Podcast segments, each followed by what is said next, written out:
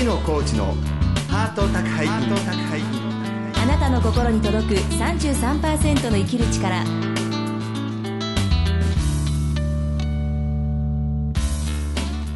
ご機嫌いかがですか？壊れ物祭典代表作家の月野コーチです。フリーアナウンサーの松井博恵です。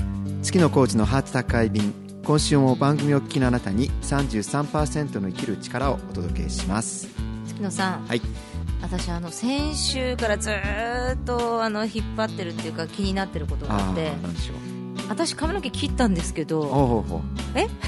そうですか。先週も一言も触れてくれなかったし、はい。で今週も会っても何にも言ってくれないからえ髪女の命って言われますよえねそれをこうほらバッサリこう切ってるのに何もないああいやそう言われれば。これひどい男まあいやいやいいんです。あの、まあ、月野さんはね頭髪障害ええですから、はい。ヘアスタイル変えることないですもんね。私もう変えようがないんですね。そうですよね、ええ。なんかその代わりなんか最近つけ始めましたね。ああつけるっていうかのっけるのっけるんですあのそうですね。つけるそうそうそうそう。あの別にさ乗っけて、あのかぶせてヘアスタイル変えてるとかじゃなくてカツラカツラでもウィッグでもないんです。なくて、はい。あるものを乗っけてったバナナをねあの、うん。この間イベントであの生きづらい人全員仕事イベントで あのバナナこう頭の上に乗っけると、なええ。これはまあコンセプトは何かというと、えこう皆さんあのハゲの人の私ハゲなんですけど、はい。バナナが乗ってる図を想像していただきたいんですけど、はい。まあそうするとなんかこうお殿様侍みたいな感じ。ちょんまげちょんまげですね。で、まあうん。私詩の朗読それを連れでして、へあのハゲは、ーうん。あのラストサムライだって詩なんですけど あの今ハゲのゲノムハゲのハゲあの侍のゲノムですね、うん。侍の遺伝子を継いでるのは、うん。まあ、頭髪障害であるハゲであるということで我々はその薄毛を気にせずに、ええ。自分をラスト侍だと思って、はいはい。強く生きようというね、まあ、メッセージ前向き。そう。でバナナ乗せて、はい、でもほらちょんまげだったらナスとかでもいいんじゃないですか？ナスね、あのナス乗せるんでナス落ちるんですコロリ。あバナナの方が安定感があると。バナナバナナこう乗せて紐でくるっという結ぶと、えフィット感があるんですけど。えそうかナスはね紐で結んでも落ちますよ、ええ。コロリと。今まで私散々いろんなの乗せたんです。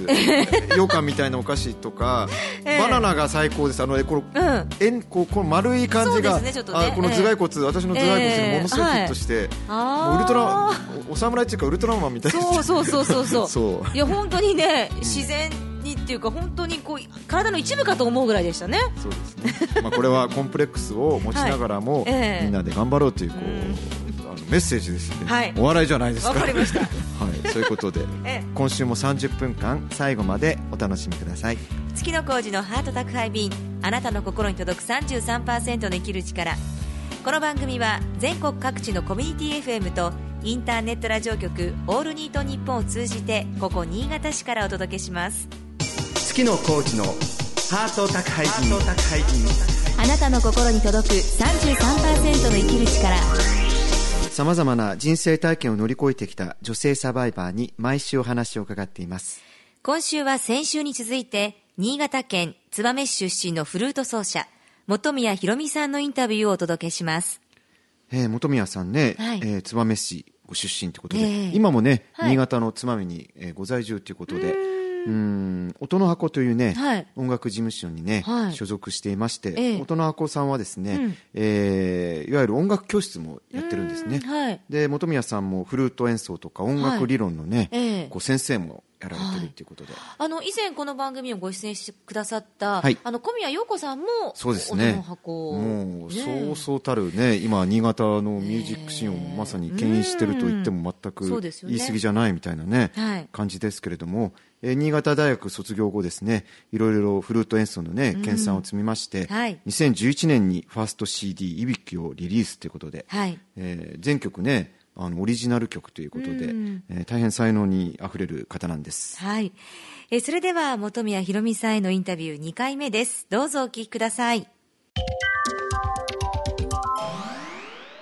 今日もよろしくお願いしますよろしくお願いいたします。えー、1回目の放送ではですね、はいえーひろみさんが、あのー足のご病気があってそうですね。あはい。のーあのりまああの療養所みたいなところにいられて、ねはい。あの1年間ですね。半年間ぐらいはギブスをして、えーそれから、えーとまあまあリハビリリハビリっていうか復帰をして、えーまあいろいろやっぱり周りの理解もないところもあって、体育の時間とか出れないと、ん。あのーなんでね一緒にできないかとか、まあ、そんなことを言われたこともあったんですけどでもあのあのむしろ自分の選択肢としてだから私には音楽があるっていうことをこう、むしろ、えー体の障害が気づかせてくれたので、はいえーうんよかったっていう話をお聞きしたんですけれども。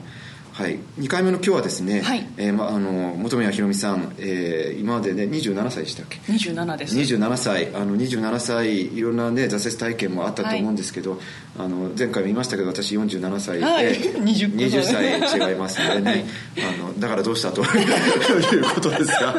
まあその27年間の人生で挫折体験もいっぱいあったと思います。ありましたね。そのことをはい。やっぱりぜひお伺いしようと思って、はい。どんな挫折体験がありましたか？いやいっぱいあるんですけど、じゃあはい中でもですねやっぱりその音楽についてでしたら、はい。あのやっぱりそのまあさね前回もちょっとかぶってるんですけどあのなんていうんですかね大学入るまではやっぱりその理解がなくてあの誰かがすごくあなた才能があるよって認めてくれたわけでもあの音楽やりなよってお願いされたわけでもなくてやっぱり自分の中でずっとあったものだったので、はい。あのそれに対してのその応援してくれる人とか味方っていうのがずっと今まではあのなかったんですね、はい。でえーっとでその先にですねなんかあのまあ一回それで大学卒業してから一回だけこう学校の先生を小学校の先生をやるんですけど、はい。はい。1年間、はい。でもやっぱりその中でこうずっとじゃあ私は一生このままあのこうやって働いていくのかなって音楽をずっと考え、ね、23年間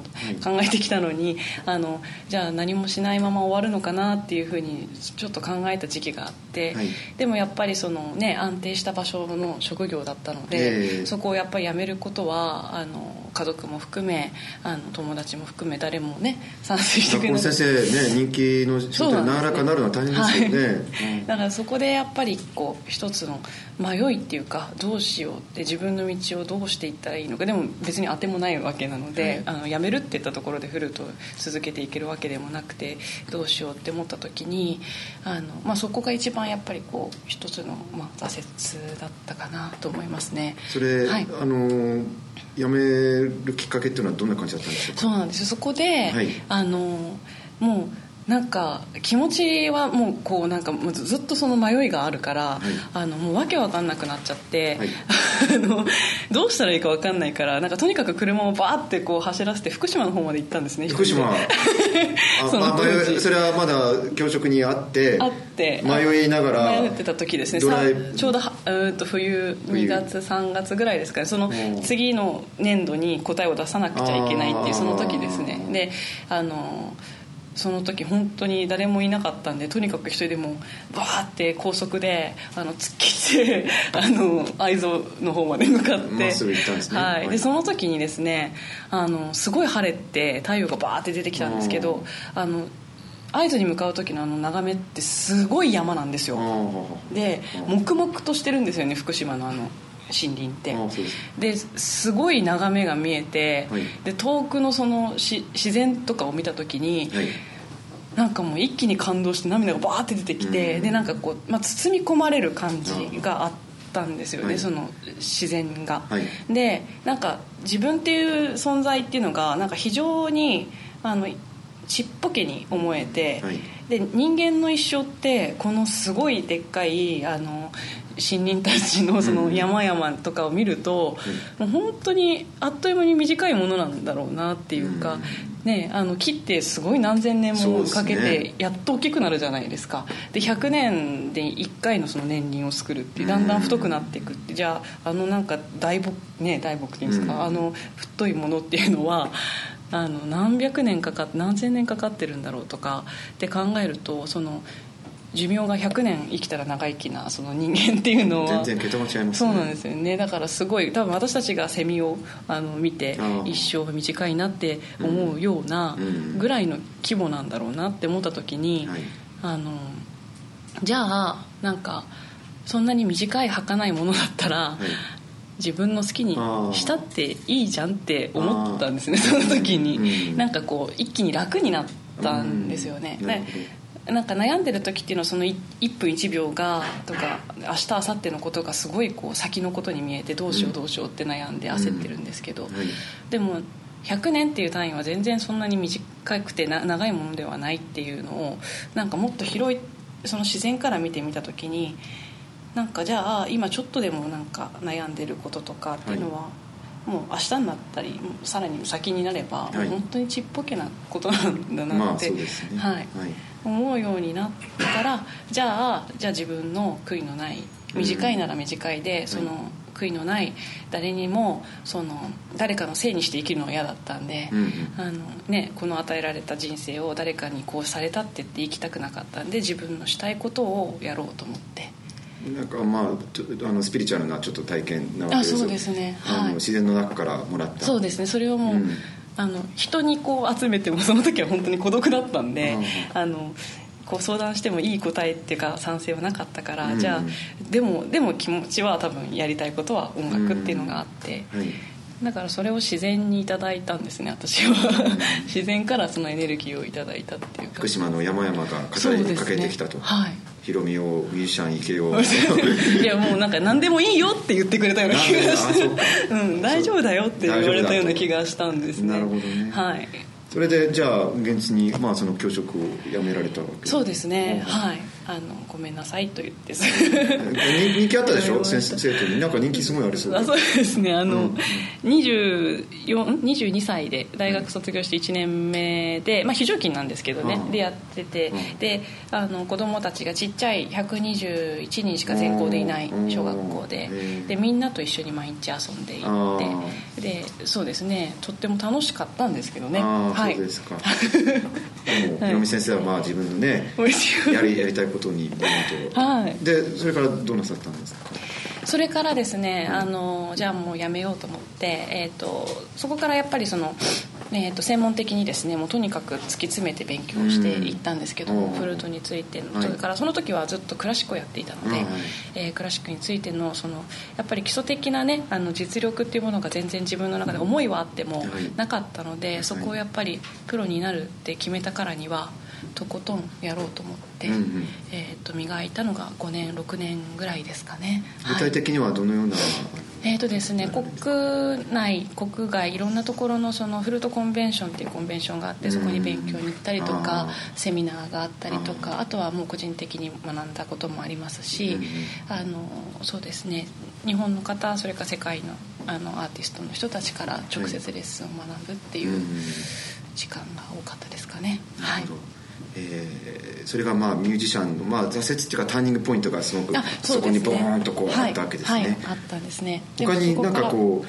あそれから？あそうですね。で、そこのやっぱり先にですねあのこの「いぶき」のブックレットにもあるんですけど、はい、やっぱりそこはこうずっとガーッと突き詰めてきたんですけど、はい、やっぱりその先に一つのまた虚無感っていうかがありましてあのいろんなことを真似てきてで、ね、たくさん教わってきてであのたくさんのことを身につけてきたつもりではいたんですけども、はい、ある時にやっぱりふと服あの楽器を吹くっていうことのその本来のその、まあ、意味っていうかな,、なんかそういうのをすごくこう不不安にというか疑問に思った時期がその後に来たんですね。いろいろあの学学 学んだ、学んだやってきたで、うん、あの一応クラシックで、あの演奏させていただいていて、やってきたんだけどその先に、うん、なんかフルートを吹く自分が吹く中であの一つもまだ自分の音とか自分ができる音楽とか、っていうものを全然感じて考えてこなかったなっていうのにこう気づいた時に。あのいろんなことが疑問になってきて、であの今までは普通通りにやってきたことも、楽器を持つとか、あので人様の前で演奏するっていうことも、全部がどうやってやってたっけ？みたいな あの全部分かんなくなった、ね、それは今から何年ぐらい前の話なんですか？もう23年前です、ね、23年前に、はい、まあいろいろ、まあ、技術的なことはもうね、もう学んででもその時なんかこう演奏者としての疑問がすごく自分ありましたね。はい。それはどんな感じで脱却できたんでしょうかね。あでそこですごくこう考えたもう1年ぐらい悩んだんですけど、はいはい。あのその時にですねやっぱりその自分の原点っていうか、うんフルートを持った時のことをもう一回思い出してみようと思いまして、はい。でそれが中学校の時なんですけど、はい。あの吹奏楽部であの、はい。先輩がこのフルート吹いてるのを見てすごい憧れてであーなんかやりたいなって思って吹いてでその時からその鳴る音がすごくやっぱり気持ちよくて、うん。でそれその時のことをもう一回思い出してみようと思って、はい。で楽しかったからすごいその時は楽しくてやっていたのではい。ね。なのでその時のことを思い出してもう全部考えないでなんか心を全部まっさらにしてあの無心で、うん。あの楽器構えてふーって吹いてみたら、このもう言葉にはならないあの息とその楽器が鳴って体自体が一緒に共鳴する、うん。そのこう響く感覚っていうのをあの改めてというか、うん。初めてその時に気づいたんですね、うん。で私はやここでやっぱりあなんか初めてその時にあ生きてるんだって思ったんですね、うん。なんでその生きてるって感じたその瞬間がやっぱりその自分がフルートを吹いているっていう、あのでそれがその感動しているっていう感覚なんだなっていううん。のに気づけた時でしたね、はい。なんか一体感みたいなそういう。一体感がありますね。これを吹くと本当にここから全部共鳴するんですよ。あの響きが一緒になって、はい、フルートと自分のヒ体がはい。まあ、みんな管楽器。そうそうですね。ヒロミさんもあれそうですね。あそういう感じで、はい。あのあの技術的なことを覚えるってとっても大事なことですけどそういうのを長くやってるとそういうこう一体感みたいなそういうのと外れちゃうんですかね。どうどうなんですかね。そうですね。最初はもう好きっていう気持ちでうん好きでいっぱいこういうふうに吹きたいとかこういうふうな人になりたいとかええ。いうふうにこう憧れで無心でやってるんですけども、はい。もうそれこそやっぱりその、まあ、プロになるっていうのは、うんあの演奏家になるっていうのはそれだけではあの難しいことがたくさんありますのであ、のテクニックとか、はい。あの知識とか理論とかそういうことをたくさん学んでいくうちにやっぱりそっちにこう偏ってしまう自分っていうのがいるんでしょうね、うん多分。それでその大事な根っこの思いとか、うんあの人に聞いていただきたいっていう思いではなくてそっちの方に多分こう詰まった時に、うん。自分の中であれ？って思った瞬間があったんだと思います。なんとなくわかります、はい、はい私も朗読とかするんですけどボイトレとかするんですけど、うん。でもうまくなったかもしれないけどでも昔から聞いてる人にちょっと前のがこうエモーショナルなのがあったようなって、言われた時になんでなんでこんなことしてるのかなとかね。まあ、そういうのどんな分野でもね、はい。い、ろんな皆さんいろんなことなさってると思いますけど、ちょっとあの技術を学ぶことはすごく大事だけど大事なんですけどね。そっちの方にまあに行くと、はい。やっぱりバランスが、うんうん。音楽が好きだみたいなね。そう。いうのがね。そうなんですね。なるほど、はい。はい。わかりました。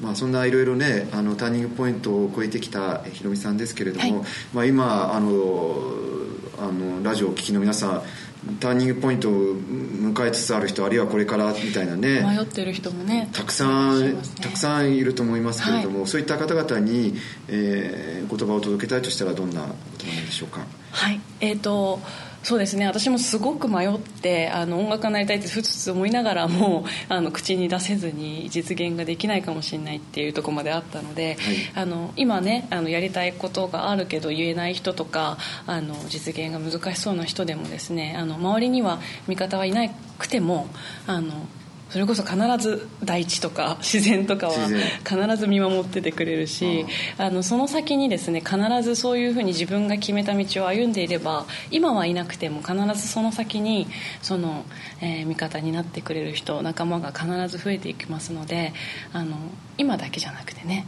あのこの先の自分の夢と自分を信じてあの突き進んでいっていただきたいと思います。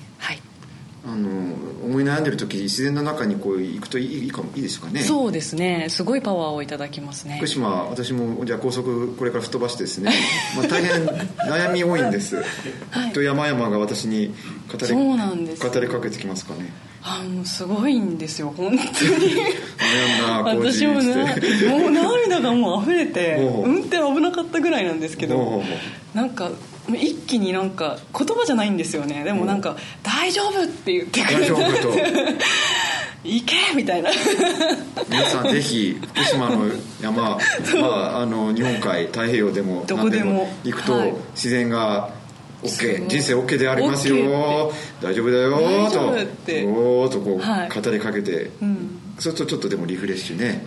いや相当頑張れますよ。相当頑張れる。はい。はいわかりました。ということでぜひ自然をね見つめていきたいと思います。はい、ということで2回目の収録もこれで終わりです、どうもありがとうございあました。りがとうございました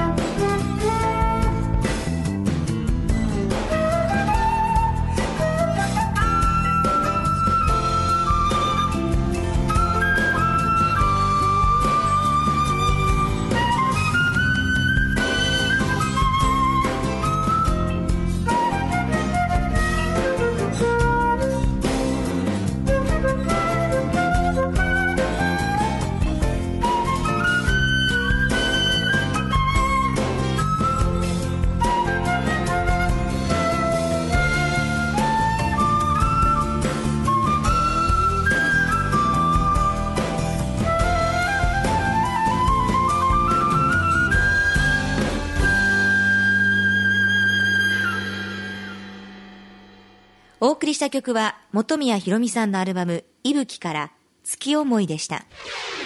月のコーチのハート宅配便。あなたの心に届く33%の生きる力。ハート宅配便私月のコーチと。松井宏恵がお送りしています。はい本宮ひろみさん、はい。うん、福島のね、ええ。えーまでドライブしまして、ええ。自然が語りかけてきてそれがまあねいろいろ生きるきっかけを与えてくださっそうなんで。すたということね。でこう自然からエネルギーをもらうっておっしゃってましたけれども、うん。あまりこう月野さんとかあとこの番組に出てくださる方々がこう自然からあのエネルギーパワーをもらいましたっていうコメントは聞いたことがな3いですね。年間この番組やってますけど、ははい。初の体験ですみんなあのアウトドアとインドアだと、はい。インドア、はい。インドアですから。そうですよね。自然が。うちにうちにですからね。私なんかもう自然が全く似合わない男なんですけど、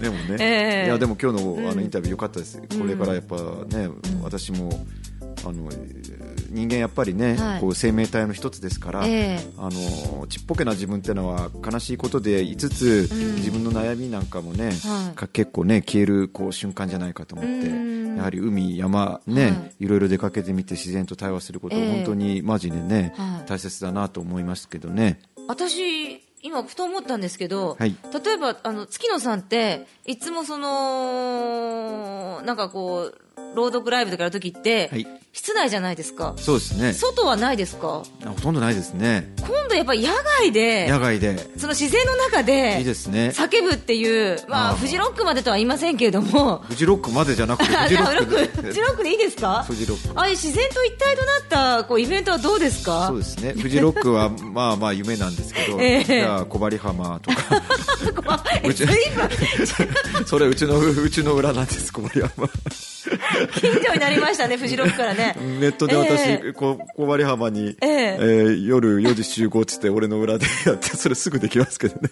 誰も来なかったら悲しいですけど、ええ。まあ、でもこれからはね、そういうことにもね、はい。自然の中にこう、ええ。チャレンジしていきたい。これはマジに思ってますんで、うんそうですね、はい。でもやっぱりこう今日のお話の中でもすごく本宮さんはそのターニングポイントってもやっぱりしっかりあって、うん。でまたあの原点にやっぱり戻るっていうかそうですね。いう話もされてましたよね。うん、やっぱり自分がね本当に4歳の時に、えええー先週の放送でありましたけれども、うんミュージシャンになりたいと思ったその、えーあのね、はい。原点にこう戻って、うん。うん楽器とともにこう歩むみたいのが、今こうプロとして輝いてるね、うん。力じゃないかなと本当に思います。いや迷って迷って本当に迷うっていう時間は大事ですね。そうですね、うん。本宮さんも1年ね越す悩みがあったということで、ええ。まあ、皆さんもね悩んでる方多いと思いますけど、うん。それが次のね、はい。えー突破口になることもはい。きっと多いと思います、はい。